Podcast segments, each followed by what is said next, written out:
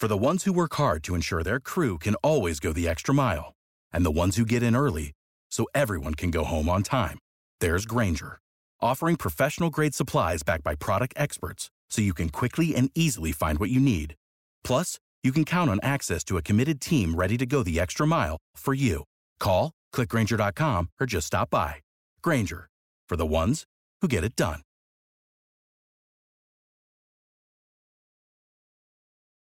When you need mealtime inspiration, it's worth shopping Kroger, where you'll find over 30,000 mouthwatering choices that excite your inner foodie. And no matter what tasty choice you make, you'll enjoy our everyday low prices, plus extra ways to save, like digital coupons worth over $600 each week. You can also save up to $1 off per gallon at the pump with fuel points. More savings and more inspiring flavors make shopping Kroger worth it every time. Kroger, fresh for everyone. Fuel restrictions apply. Get ready, Ohio. FanDuel, America's number one sports book, is coming to the Buckeye State. And to kick things off, you can get started with $100 in free bets as an early sign up bonus. Plus, when you sign up today with promo code OhioFD, you'll be all set when FanDuel goes live in Ohio. Then you can bet on all your favorite teams in all your favorite sports with $100 in free bets. Just download FanDuel's top rated sportsbook app. It's safe, secure, and super easy to use. Ohio, this is your chance to get in on the action. Join today with promo code OhioFD. Make every moment more with FanDuel, official sportsbook partner of the NFL. 21 or older and present in Ohio. Bonus issued in non withdrawable free bets that expire seven days after FanDuel accepts its first real money sports wager in Ohio, 1 123. Unique user identity verification required. Offer ends on the go live date. Restrictions apply. See terms at sportsbook.fanduel.com. Gambling problem? Call 1 800 Gambler.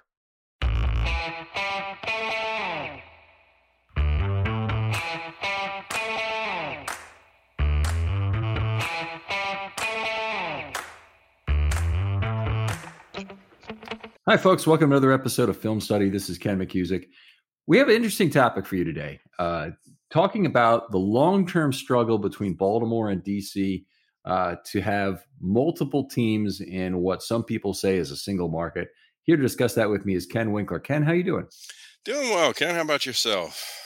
No complaints. I hear you're just getting over COVID. It has been rough. So if my brain's a little foggy and I'm uh, reaching for words here, I apologize. But uh, yeah, we're getting over it. All right. Well, glad to hear you're anyway. You're uh, you're on the mend here. Let's talk a little bit about the history for starters between DC and Baltimore, because uh, you know a lot of people uh, maybe know some of it and not all of it. But uh, DC has twice lost the battle for baseball uh, with uh, Baltimore. Uh, the Browns, of course, came here in '54 to become the Orioles. And after the 1960 season, the Senators left to go to Minnesota. A new expansion Senators team was was put in their place. I think a year later. They might have had one year off, or maybe it was the same year. Don't even really know for sure. But after 1971, uh, the Ted Williams managed Senators were moved down to Arlington, Texas, to become the Rangers. And a second time, the Orioles had driven out a uh, um, the Barbarians at the gate in terms of the DC market. Yeah, it was it was the uh, the St. Louis Browns. In case anybody's the young people listening getting confused, going, I knew the Browns moved to Baltimore. This is the baseball Browns way back when that uh, that came to Baltimore, and um, yeah, the Orioles were were one of the most successful franchises in Major League Baseball for about twenty five years, and mm-hmm. um, what, what was uh, the the Senators had some uh, kind of motto uh, first in democracy and last in the American League, something like that. So that's from damn Yankees. Yeah, something yeah. like that. Yeah, yeah. So uh, yeah, it was. Um, th- there was no competing with the with the Orioles uh, at that time. They had. Um, they were just uh, really, really good on the field, and a lot of enthusiasm around the city.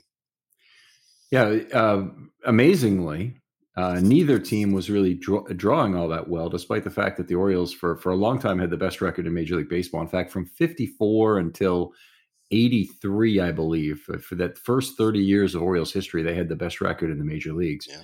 Uh, they had 18 straight winning seasons between uh, 1968 and 1985. I, I, can tell you, I grew up during that era. It really sucked to have that end. Yeah, yeah, and and you know it's it before the wild card, and there were a lot of those years when they didn't make the playoffs. When I can remember, you know, the Orioles would win 98 games and finish second to the Yankees, and Kansas City would go to the playoffs winning you know 86 games or something like that.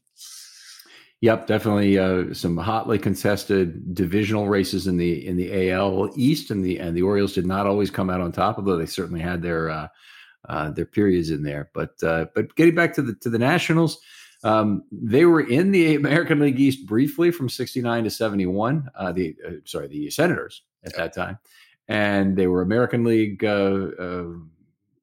rivals, I suppose you'd say, of of the Orioles. Uh, prior to that, the Senators had not won anything since 1933 when they won the World Series. Sorry, they won the World Series in 33. They played in the World Series in 33. Can't remember which it is, but they I, they won in 24 and they they lost, I believe, in 25. Uh, and I, they might have lost again to the Giants in 33. I'd have to go back and look that up. But they they don't have a long history of making the World Series, needless to say. Yeah, absolutely. Well, you know, and DC is a tough sports town. Um, uh, this will be a theme throughout our discussion here, but I used to live down there myself, and um, you know, there are there local people there are hardcore people, but um, DC is also a very transient town. There's a lot of people that aren't from there, and it's like it's like Southern Florida. I see the same thing down in Atlanta a lot. You know, there's LA certainly. Um, you know, just uh, people aren't there. They're not. You know, the Baltimoreans. You, you, you know, we tend to root for the the name on the front of the jersey. Um, and if it says but when the Ravens came, they were immediately adopted because they said Baltimore. It didn't. Mm-hmm. What everything else is fine, and they, it says Baltimore on the jersey. We're rooting for them. You know. Yeah, very very much true. The transient nature of that DC market has been something I think that's hurt them uh, you know, new forms of government coming in every four years, or new a new uh, uh, group of uh, governors that, that that could be there. Uh, that comes with a, a, set of lobbyists who may be successful, and you have other people moving to the city for various political reasons that that uh, they come, they go, and Baltimore, you know, much more stable town in terms of what you're getting here. There's not uh, not a lot of what I would call unstable industries in Baltimore. Right. But you know, it's interesting. I think part of what happened with DC is because you have all of that that transient. I, we used to see this going down to Camden Yards. You know, I think before the Nationals came, so many tickets were in the hands of DC lobbying firms, DC law firms, and they could take, you know, the senator from Cleveland to go and see the Indians at Camden Yards, or you know, some some client from out in L.A. to go and see the Angels and um, you know that really that was during the years when the Orioles were not good, but you you saw the announced attendance. You know, they would you'd go to the park, they'd announce, oh, 20,000 people. Well, that was paid. And you'd sit there and say, well, there's 8,000 people here, maybe, mm-hmm. you know, and, and it was just uh, all those tickets were, a lot of them were in the hands of, of DC people just to have a ticket if they needed one on a given night. And that kind of went away when they got the Nationals to come in.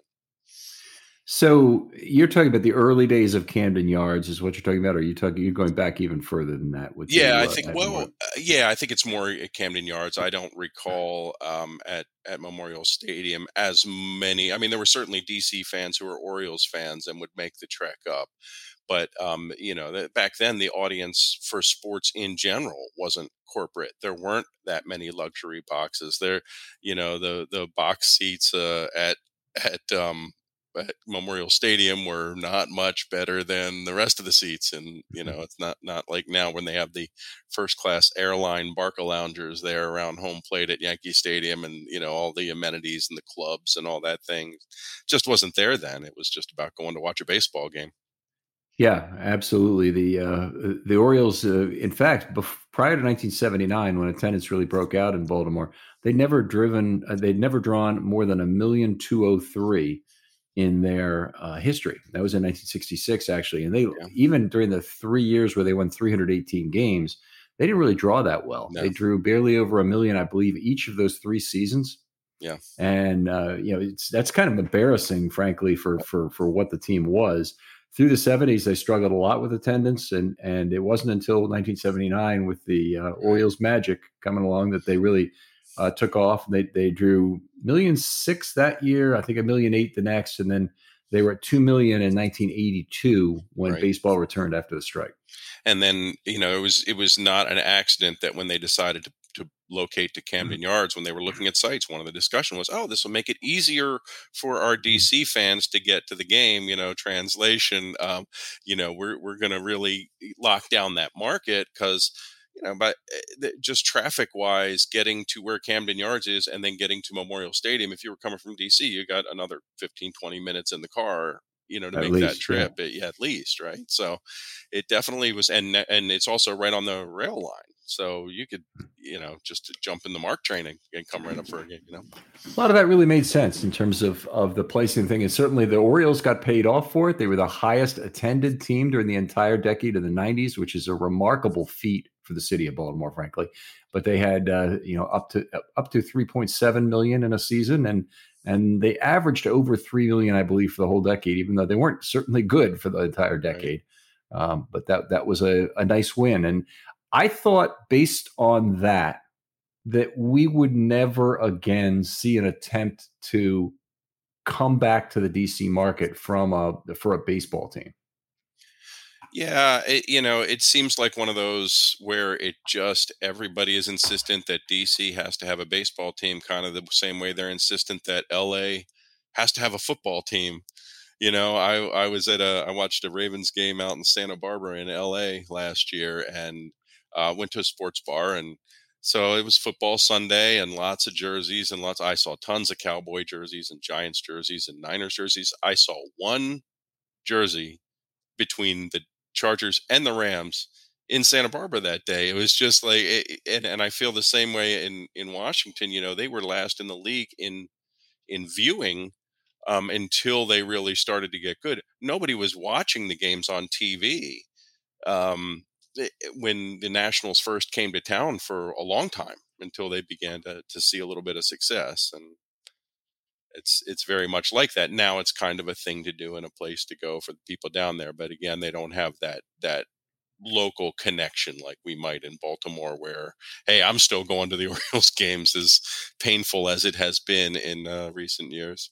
Yeah, they were without baseball for a long time. So if you think about it, it was between 71 when they played the mm-hmm. last game in 2005. So it was they were 34 seasons without yeah. a lot longer than than Baltimore went without football. Yeah. Which we're going to get we are I promise we are going to get to that. Yeah. But you know, at the time that they moved the Expos to DC, the, the Major League Baseball was talking about contraction which is really bad yeah. for any sport to have to, you know, be thinking about eliminating two of those teams. But the Minnesota Twins and the Washington Nationals were both in line to be contracted out of existence. Yep. And you know, in a lot of ways, uh, baseball just moved their attendance problem to a different place uh, by moving the Nationals. I still greatly resent the fact that you know they, they gave Washington effectively a third chance for this. Um, and then we have all the MASN tie-ups that went in after that. Yeah, the the legal wrangling there has been very interesting. I mean, there was an agreement where, you know, the the big win for the Orioles was that they would control 90% of the TV market. Ultimately, I think that drops down to like 66% or so, but the, for both teams, which is extraordinary. I mean, the the the uh, markets that share two teams, the Mets and Yankees are not on the same net. Nobody else shares a network. The Dodgers and and the Angels, there's um, very few of the regional networks, you know, Yes Network and and NESN up in uh, New England for the Red Sox, but but to have both of those uh, teams and all the eyeballs from the Southern Virginia all the way up to to the Phillies and and, and Pittsburgh market um, on on one network for whichever flavor of baseball you're watching. It was quite a coup, although they've they've been trying to weasel out of that deal since the day yeah. they made it.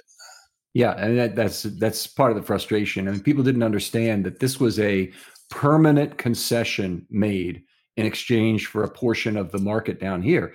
I, and the Orioles market, by the way, it was far more extensive earlier in the 1960s before Atlanta got the Braves. In particular, the Orioles network stretched way into the South. Yes. Um, and, you know, Florida didn't have baseball at that time. Right. Uh, there's no team south of Baltimore uh, that that was really anywhere close. So you could you could uh, there was no baseball in Texas at that time. Am I correct here? The the, the Rangers and the Astros both moved there uh, later. So um, you know, well, there, the Astros were there in the '60s, I think. Right? Yeah, the Astros were there in the in the in the fairly early '60s in '62. Yep.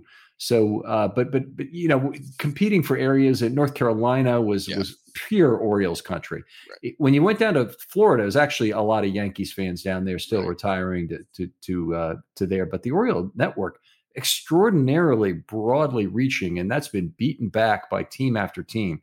And some of this I understand. Some of this I understand in terms of wanting to take advantage of the population centers in the United States and having teams in Florida makes sense because that's where a lot of the population is. Florida is as big a state as New York was. In the 1972 presidential election 50 years ago, the electoral votes for New York were 41 and for, for Florida were 17. Wow. Now it's 29 29. Wow. Extraordinary. Yes. Well, and and and the market now has shrunk around um around Baltimore you know, and I, I, say this about the Ravens all the time as well that you know there it is. If you look at a map of the market, just geographically, you know, you drive from Baltimore 45 minutes south, you're in the Redskins market. You drive an hour up the road to the north, you're in the Eagles market. You start heading west in a couple hours, you're in Pittsburgh's market, and you start heading east, and you're in the Atlantic Ocean. So. Mm-hmm it is really a little postage stamp and there is nowhere geographically to go i mean we don't even have the whole state of maryland we don't have the whole state of delaware you know there's there's very little that you can carve out and baltimore is not a, a corporate headquarters kind of city it's a it's a branch office town more there are not all of those you know we have our Under Armours and and and some some big corporate citizens but we don't have the level that is going to you know fill up corporate boxes and and all the the box seats and expensive right. you know to get an 81 game plan at at $70 a ticket uh, it's just not happening much in, in baltimore as much as it would in say dc right i mean this is in in a lot of ways it's a medical town mm-hmm. and you know with johns hopkins university of maryland those are not corporate customers for baseball tickets. Right. You know those the doctors might might want tickets but uh, right. but anyway they are uh, they're limited that way. Right. One move that I think a lot of people probably missed that be listening to this show because it happened almost 50 years ago was the Bullets moving to DC, and that that they actually moved to Landover, of course, to be part of the right. two franchises in one building situation. I don't didn't really have as much of a problem with that. The the Civic Center, if you've if you've been there since, you know what a crappy facility it is now, and you can you know project back to right. how bad it was in the 1960s when it was yeah. unimproved, if you want to call it. Right. Yeah. And that was uh, similar, I guess, to kind of what the Orioles were doing. It was almost like DC Baltimore became a single market and it was like dividing up the the four major sports. I mean, over time, eventually, you know, Baltimore lost football as well, mm-hmm. um, and and DC had hockey, and so you you only had one team in this area for each of the major sports. And the question is, you know, can there be two? I mean, you know, people talk about oh, Baltimore needs an NBA team, and you just chuckle. It's it, it's just yeah. it, it, no way. Um, but can the can it support you know a couple of football teams? It seems to, and can it support a couple of baseball teams? Well, that's a question certainly to be answered.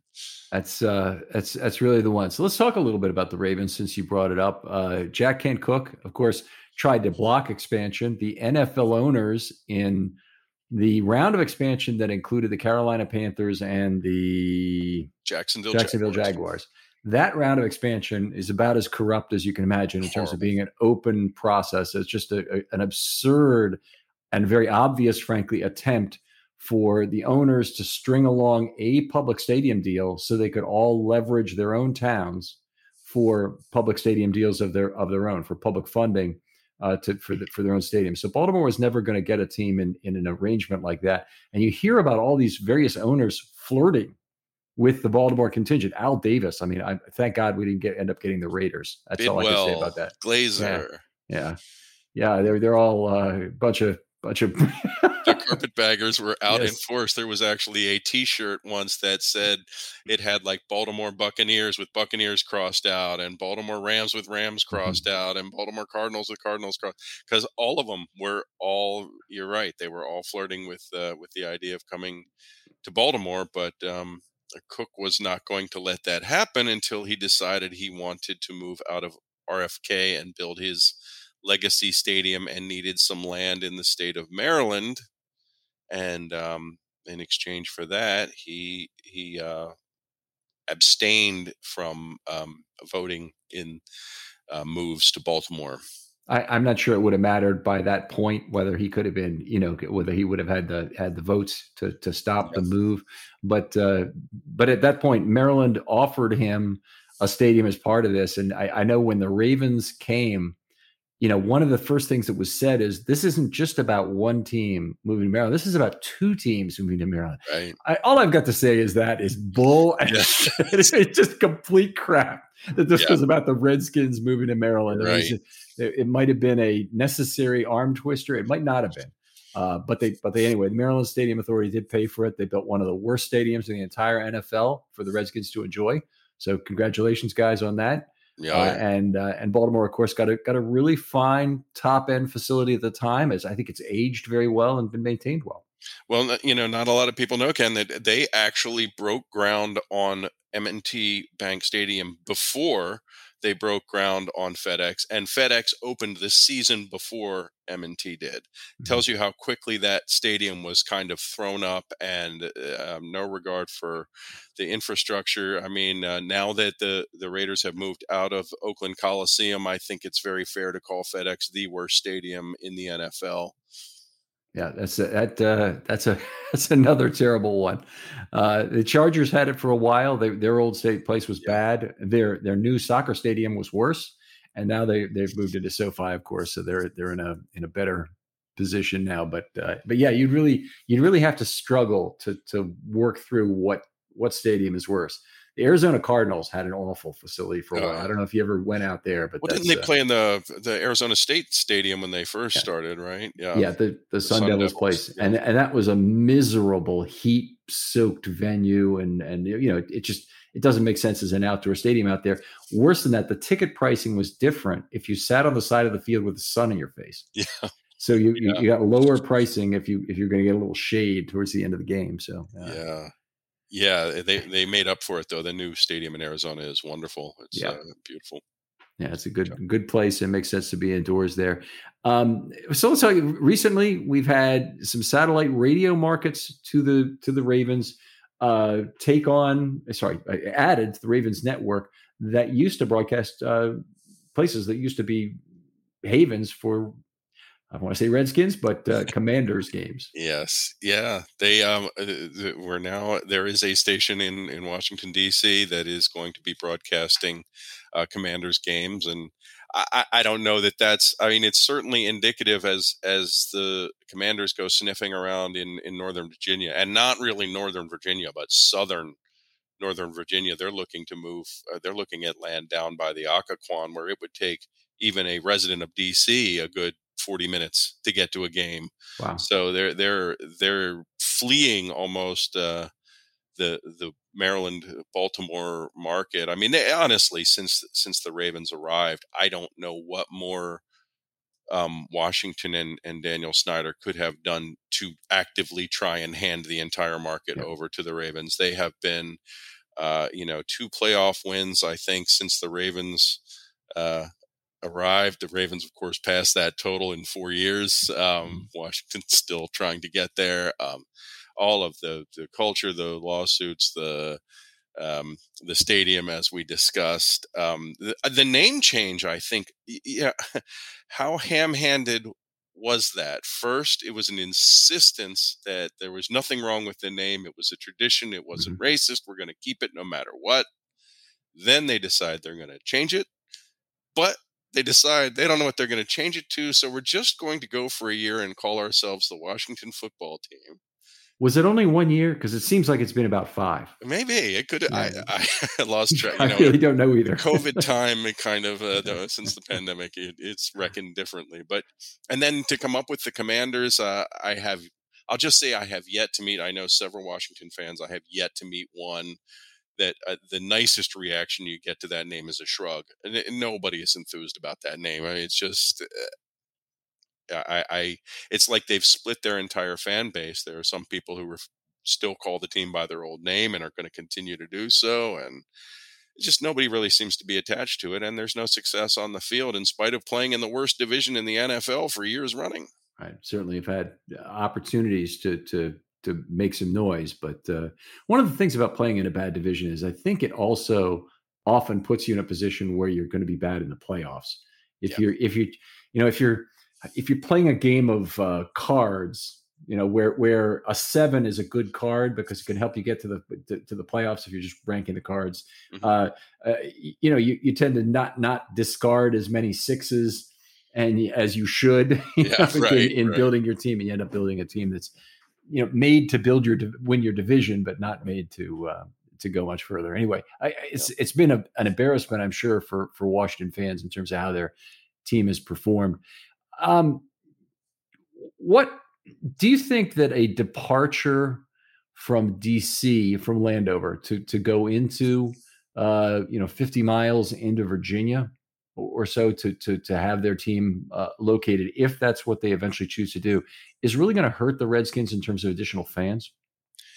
Well, I, additional fans. I don't know how many fans they have at the moment. I mean, eh, I, I don't. I think so many people are looking for a reason to give up on that team, and and in a lot of cases, you know, we've seen that in in football in general, sports in general. You know, a lot of people I, I know during the kneeling controversies and things like that I knew a lot of people who kind of said, "Yeah, well, after that, I'm not going back to football." But they were kind of one foot out the door anyway. You know, mm-hmm. there there are those kind of casuals that you're just not going to keep. Um, I, the only thing is geographically, I don't know what you're picking up by moving south. Are you good? There's, it's just not a very heavily populated area in southwestern Virginia, or you know, I, are you thinking Raleigh Durham is suddenly gonna, you know, I mean, if anything, they would they would be Panthers fans, I, I don't know. I don't know what the logic would be, but then again, um, I've I've given up trying to read Dan Snyder's mind. It's it's a dark place to go.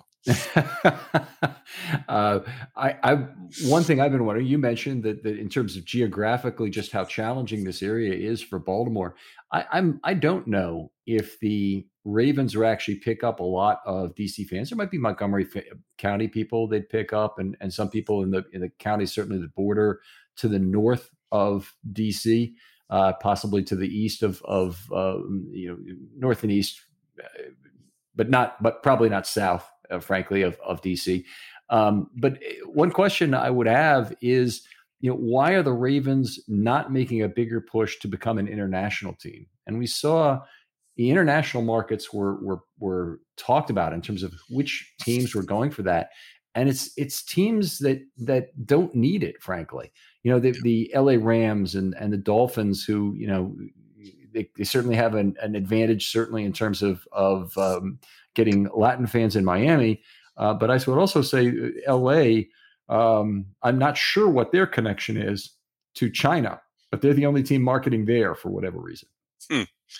Well, I don't know uh, from a revenue standpoint. I don't know how much having you know having interest in the NFL overseas helps everybody, but with mm-hmm. all the revenue sharing and everything, having Raven specific interest, uh, you know, sure you'll sell some more jerseys and and things like that. But you know, I also think Ken, I believe you were there as well. You know, that London game. Yep. Um, you know, we went there and there were so many. We met so many people so enthusiastic. I mean, people who stay up you know until 2 a.m. and on the weekends and uh, watched Super Bowl and, and things like that, and uh, Packers fans and in Germany and uh, Holland, uh, all over the place had come for this game, and a lot of them had their teams, but then a lot of them, mm-hmm. I think, just wanted to see American football and would have fallen in love with a team if if the Ravens had decided to do something other than play one of the worst games in their entire franchise history. Yeah. There, I think they could have just in that one game really put a big dent in, in the European market.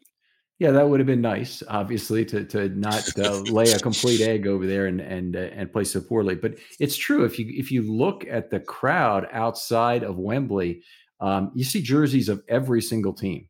Not, I mean, there's probably a few more Jacksonville jerseys than anybody else. And Jacksonville was home against the uh, uh against right. the Ravens, so they have a and they play there every year. Yeah, the agreement to play multiple home games there, so they have a uh, you know so, should have some following there. But but you if you play like the license plate game you sometimes play when you go on vacation, if you play the jersey of every team game, you can finish that easily in the day yeah. and of uh, of being at a game like that. So uh, you see just a, just a little bit of everything there. Yeah, I think it's we... like uh, the the Premier League is over here. You know, if you go to some of these pubs that'll show Premier League games in the morning, you'll see probably you know a little more Arsenal, a little more Liverpool, a little more Man U, but there is a representation, um, and a lot of people are just they they pick their their team because they like this player or because they happen to see them once or they watch this great game or they remember a win in the Champions League or you know whatever it was that made them follow a particular team. It's usually not because they're connected to the place in any way.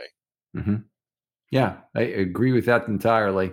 Uh, I, you know, uh, one question that kind of is is along the same vein is: Does it really matter that much between Baltimore and DC? Which team is really playing better? It does seem like there's a lot of, and much more with with football than with baseball, a lot of binding to the team based on your family history and and your your you know length of people time people have been season ticket holders in some cases but even the people the stay at home fans who who maybe would be mutable in terms of which which team they would um, they would respond to does it matter how how well the the the teams are playing i think the answer might be yes but does it matter more how the franchises are acting and some of the ways in which you know obviously the, the, the Snyders have been embarrassed and ownership and whatnot is that a more important factor?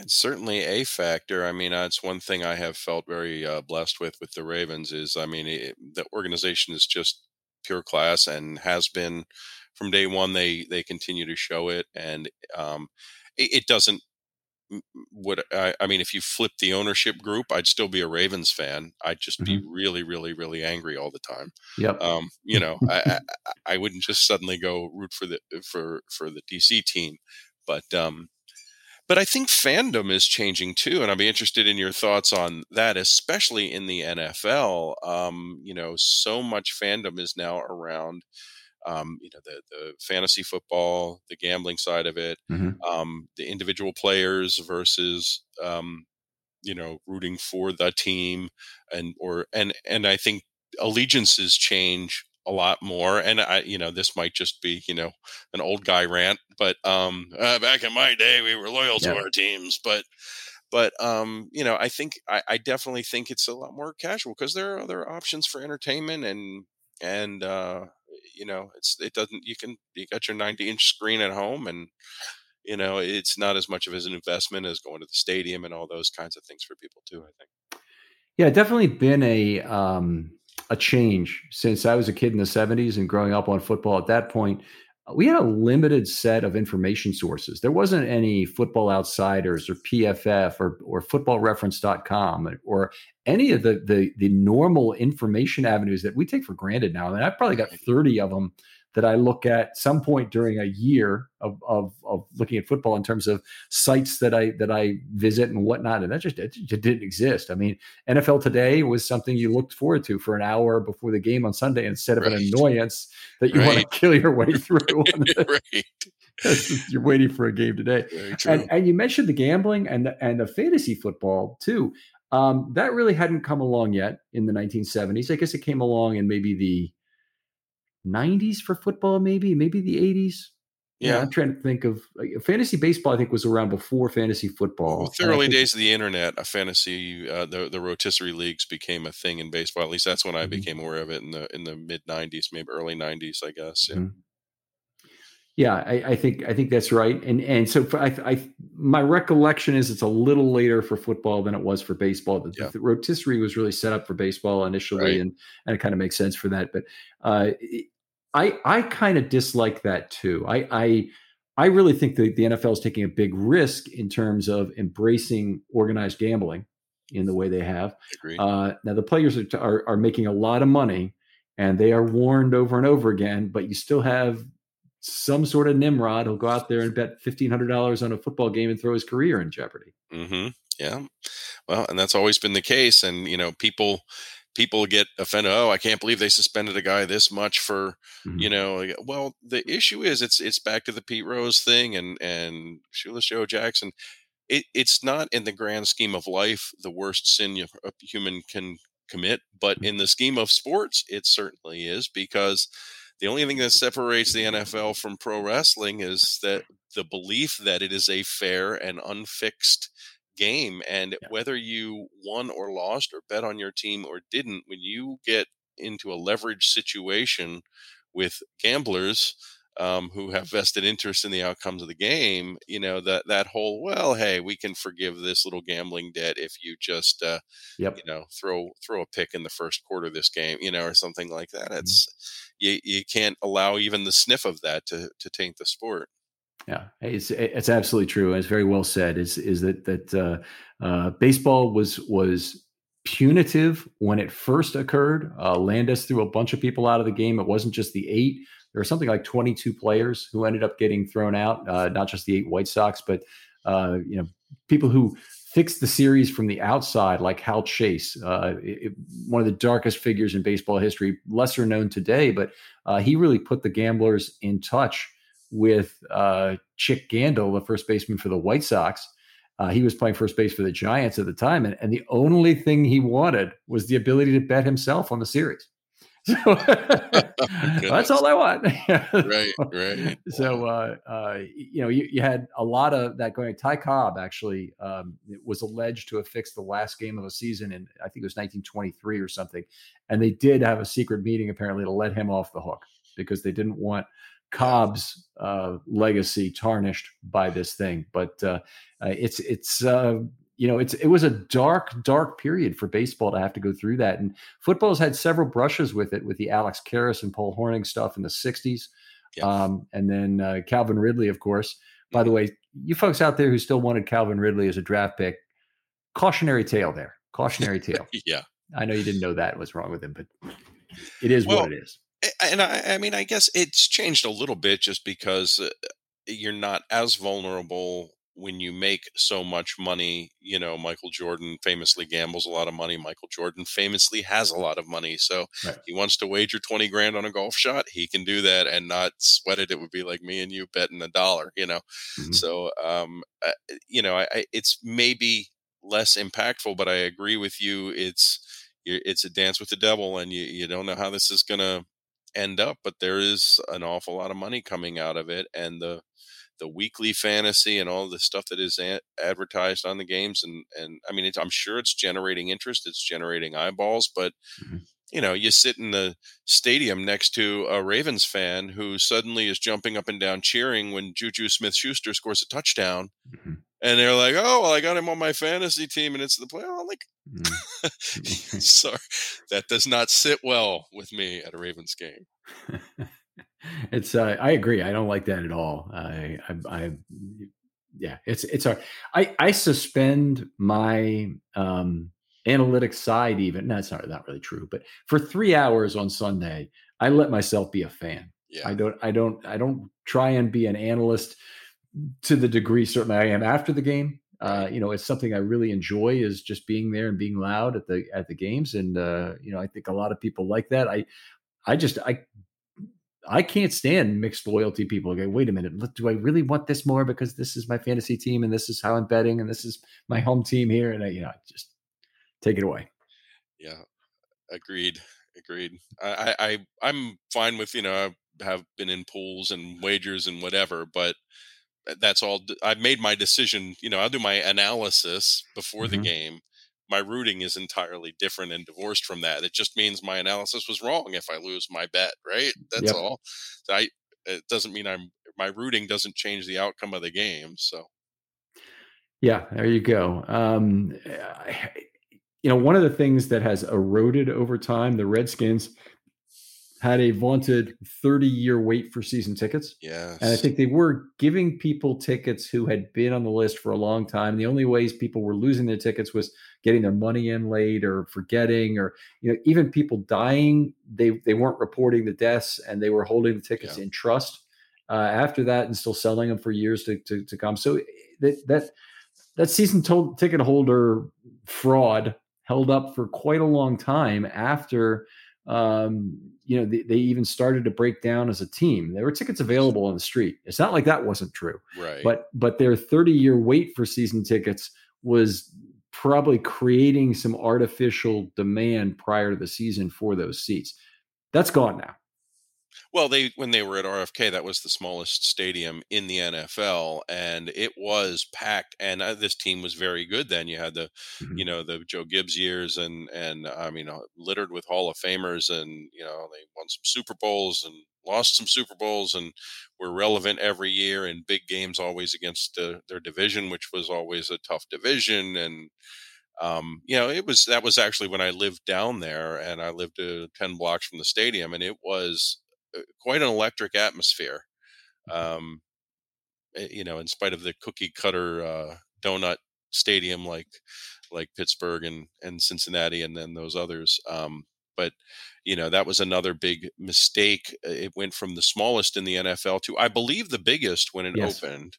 Um, and uh, there were some and some of the uh, season ticket holders were shown their new seats and were like you have got to be kidding me mm-hmm. you know I'm, I, I, had these great seats in the 50 yard line and now i'm you know in the top row of the upper deck and behind a pole you know it's just yeah. Uh, it just horrible um, uh, transition and a lot of them stopped plus the fact of course the rfk was really easy to get to and like M&T, and I know people complain about traffic at M&T. Look, you get 70,000 people into a place, you're going to take some time getting them out. But you have multiple roads you can go in and out of as opposed to, you know, say like Foxborough where basically you've got one yeah. one road that goes all the way from mm. Boston all the way down and it's it's like Route 1 in Laurel basically the whole way and it, it is it's a nightmare, you know, and that's what they did in at FedEx as well.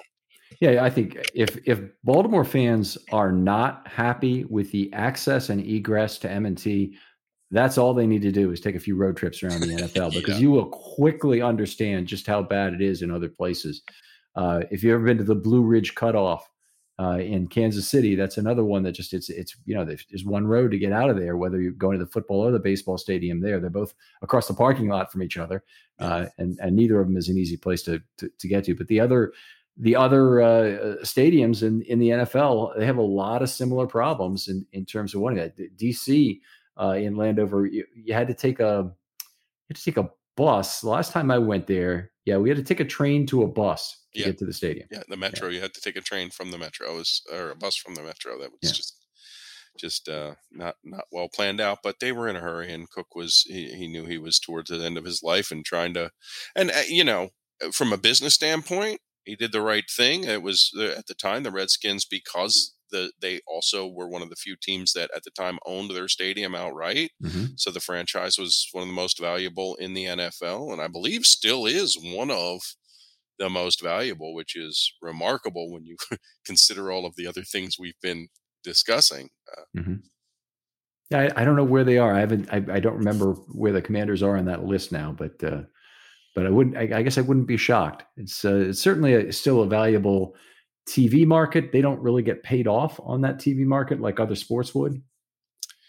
Correct, but but the uh, you know the stadium itself. I mean, uh, the, that's why the Cowboys are number one. It's a billion dollar stadium, sure. and and the franchise owns that. All all that the Ravens can offer you is well, we have a lease. You know, mm-hmm. well, that's that's different than owning the building do the Maryland Stadium Authority still owns FedEx Field, or do the do the Redskins own it? No, the Redskins own that. I'm almost certain. Did not know that. Okay, I could be wrong then. So learn something new every day. Well disclaimer: well, not my area of expertise, but all uh, right, we'll look that up after the show. Yeah. I, I think I want to want to finish with one topic here before we go, and that is really: is there a death struggle for a single market here? And, and let's talk about both sports here, because obviously we're not talking basketball or hockey, but in baseball um, you know, I felt as soon as the Expos moved here that this was going to be a 30 year death struggle for this market, that, that we weren't getting out of 20, 2035 or so without only one team being here. The MASN struggles have, have frankly um, increased my fears that the Orioles will end up leaving uh, at some point. And obviously, we have Angelos family members living in Nashville. Not a good uh, stew there we're cooking.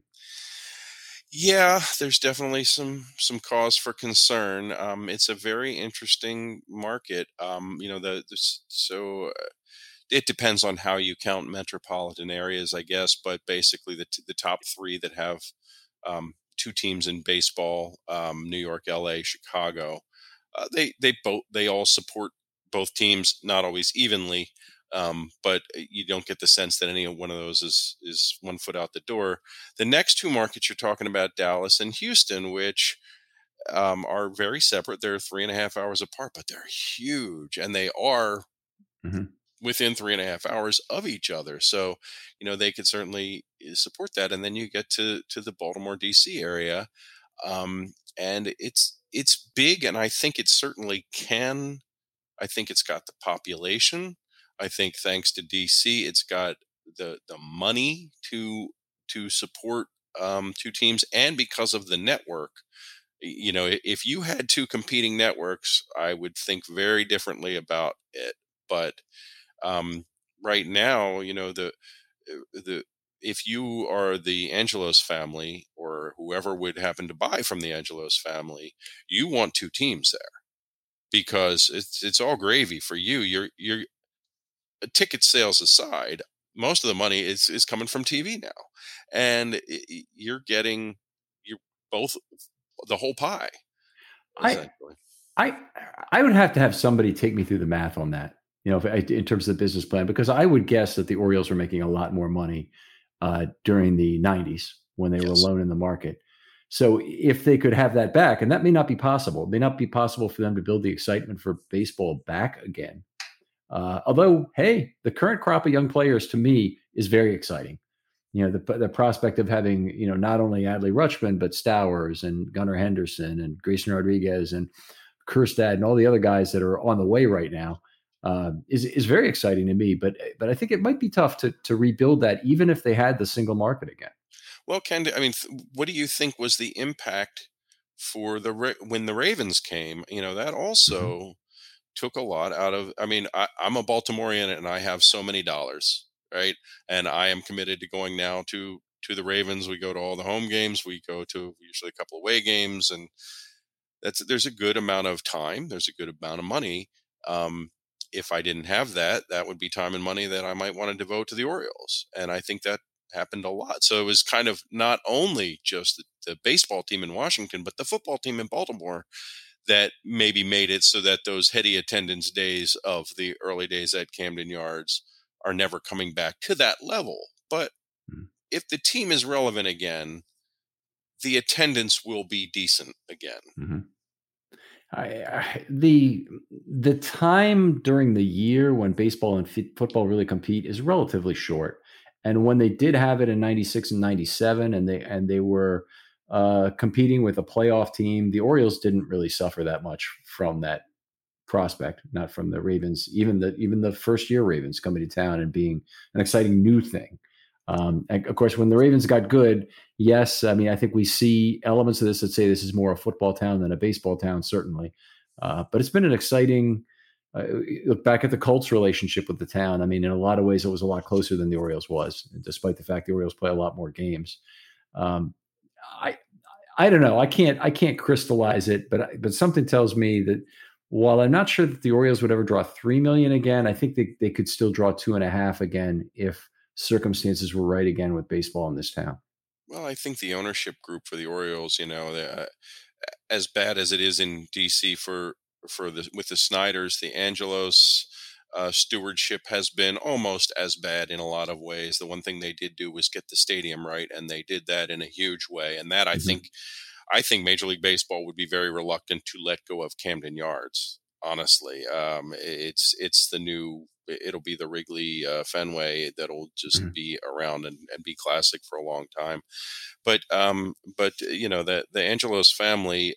Um, there's a lot of causes I think when you look at that decline in attendance, um, as we've been discussing, and and a large part of it comes from, as you asked the question earlier. Well, what if you know what is the impact of that kind of ownership on on your attendance well it, it does you, your interest wanes when you feel like there's no vision when you feel like there's no leadership when you feel like a team is not trying to win or they're not competent or you can't get attached to anybody because you know it's it's a bunch of has-beens and never was just coming through here for a paycheck and Eh, you know, it, it, seems to be turning the corner. We, we, you and I, I think, share the same guarded optimism with Elias, and that he's, and that the younger Angeloses, if they can sort out their internal squabbles, um, at least have the franchise in a better direction than uh, than Peter did. But um, that you know that that's a big part of it, as I said earlier. I read the Ravens ownership group, Steve Bisciotti, John Harbaugh. I, I love hearing them talk. I love hearing their vision. I can mm-hmm. see it, whether it works or not. Sometimes it does, sometimes it doesn't. I don't agree with everything they do, but I'm always, it's a lot easier to support that. Yeah, I, I, agree, and and Bisciotti's vision in particular. I mean, because let's leave Harbaugh out of out of franchise decisions. He's he's in charge of some of the personnel decisions, or, or you know, has a hand in that, along with with DeCosta and Newsome for for years. But, it's Bisciotti's vision that has been remarkable for this team. It's been his uh, management techniques, uh, very clear delineations of authority within the organization. I don't think we've had problems with that, like other organizations do, about you know just who's in charge of something. You know, eh, places like Oakland with Mayock and Gruden and whatnot. It was a strong coach system, but uh, you know, it's it also creates uh, real blurred lines about who's responsible for what. And I just I, I don't like that. But uh, there's, there's never been that problem with Bisciotti. He's been an absolute textbook in terms of how to manage a franchise and the way he's run the Baltimore Ravens. Or any other business, I tell you, that's yeah. a guy you you would you would put him in charge of anything because he knows how to how to manage people and get the best out of them. Yeah, absolutely. So okay, so for for baseball, uh, in terms of the single market notion of this, you you say that the that the Orioles could do well having a second team there. Uh, if, if, they're getting a share of MASN dollars that's appropriate to, to do that. I'm not sure the Orioles are getting that, the value of that back. But uh, uh, where are you in terms of are, are, we headed for one market or not? Um, I'm not saying it would shock me, um, but I I, th- I think as the assuming the population stays the same, and that's constantly shifting too, as you pointed out. Mm-hmm. You know, Florida didn't would have ever had teams there, and now they've got a ton of professional hockey mm-hmm. teams are in Florida for goodness sake. Mm-hmm. Um, you know things things change and in 30 years is a long time but uh, looking at it as i see it right now i don't see any imminent um, struggle if the dc franchise is able to continue to be competitive with a reduced cut of the tv revenue they're the only team in major league baseball as far as i know that is not getting you know their fair share quote unquote of of TV revenue. And I, I don't know the numbers as, as far as how that stacks up against attendance and other revenue streams, but it's big, mm-hmm. you know, and, and when you're, you're fighting with one hand tied behind your back. Yeah. And uh, I'm happy to have them doing that, by the way. I'll, I'll say un- unapologetically, you know, we had this market and had a bunch of it taken away from us. And maybe I feel a little bit Jack Kent cookish and entitled in, in my opinion about this, but uh, I, I've just had enough of other cities taking our teams away, and and that's frankly what happened when the when the Nationals moved uh, into the into the house next door, and uh, upsetting. Uh, we were supposed to have this neighborhood, and all of a sudden there's there's somebody living next door. I didn't like it at all. Well, the the Orioles have been the one the one constant uh, for you and I through through our lifetimes, um, and uh, that the thought of them not being here is would be certainly difficult to to swallow. But mm-hmm. um, you know, things things things change, and deserving fans sometimes get left out in the cold um, mm-hmm. for, for other reasons, and it's they're through no fault of their own. But uh, fingers crossed. Yeah. Well, there you go. Uh, in football, uh, I I honestly don't see a problem with having two teams uh, with this proximity. Part of it is just that you go to one football game a week, right? Uh, and, and, not or one football game actually every two weeks when you think about it, because yeah. you know you're on the road half the time, right? And that's why it's not that big a, a sacrifice even to travel an hour to go, right? Whereas it's a full day go, anyway, right? You're going to go, even if you're only traveling 15 minutes, you're probably going down and tailgating and you're hanging out and you might stay right. after and have dinner or something like that. Or, you know, so it's a, or and it's also you know the emotion of the sport um i go to the orioles games and i enjoy them immensely even though the mm-hmm. team's not good but part of that is because a bad team's still going to win 50 games and a great team's still going to lose 50 games and so it's not um live or die every game whereas you know every week at a Ravens game, a win or a loss is the difference between winning the division or a wild card, or yep. uh, one seed or a two seed, or missing the playoffs or making the playoffs. And and I know you, you much like me, you feel it. You know, you you get to the game and uh, after my wife and I, if it's a, a, rough loss, the, the house is dead silent for a good 24 hours. We oh, just, oh, yeah. we don't speak. just, Marty and I have work to do after the game, but I tell right. you what, a football game going to one wears me out like yeah, nothing else. It's exhausting. I mean, it's, just exhausting to go to a football game. Go to a baseball game, not at all. No. I mean, you know, you get home and you're ready. It's yeah, you're ready to play a computer game or do whatever else. But uh, yeah, it's 75. You know, I used to live down near Camden Yards, and I would walk over in during the really dark years and 7:15 game. Uh, you know, 7:15 mm-hmm. get a cheap ticket sit and drink a beer on a 72 degree Tuesday against the Mariners, and who cares? I mean, what a great evening, you know. But uh, no, such doesn't work that way in football. No, it's definitely a uh, definitely a bigger commitment. Anyway, uh, Ken, been wonderful to talk this with you. It's just a great topic to go back and forth with somebody who's lived the same history that I have uh, through this, and and uh, you know, talk with you. Tell folks where they can talk football with you. Yeah, I'm on uh, Russell Street Report a lot. I post under Hot in Here. Um, I am on Twitter. I don't post a lot on Twitter, but I follow uh, yourself and and many other luminaries that you have uh, on the Film Study uh, podcast. But uh, my handle there is Nundrum N U N D R U M, and um, happy to chat anytime uh, about football. It's a, a great diversion from all the other stuff going on in the world. All right, fantastic, Ken. Always a pleasure having you on. Other folks out there, if you'd like to be on a film study short, still got time this off season, hit me up with your great idea. And uh, ideally, it will be something that'd be narrow enough to talk about in 25 or 30 minutes. I do get a lot of uh, what I'll call risk ideas. And this is not risk as in risk analysis, which I love. This is like risk the board game, which would take three days to play if, if people know what they're doing against each other. A very long commitment this is I, we need topics that are more like a uh, uh, you know a, a, a, quick game of quick game of rummy or something something to be dealt with in a in a in a few minutes and whatnot. But uh, really appreciate having you on ken. You're always welcome again and uh, thanks again for coming on. Thanks ken. Really appreciate it. We'll talk to you next time on film study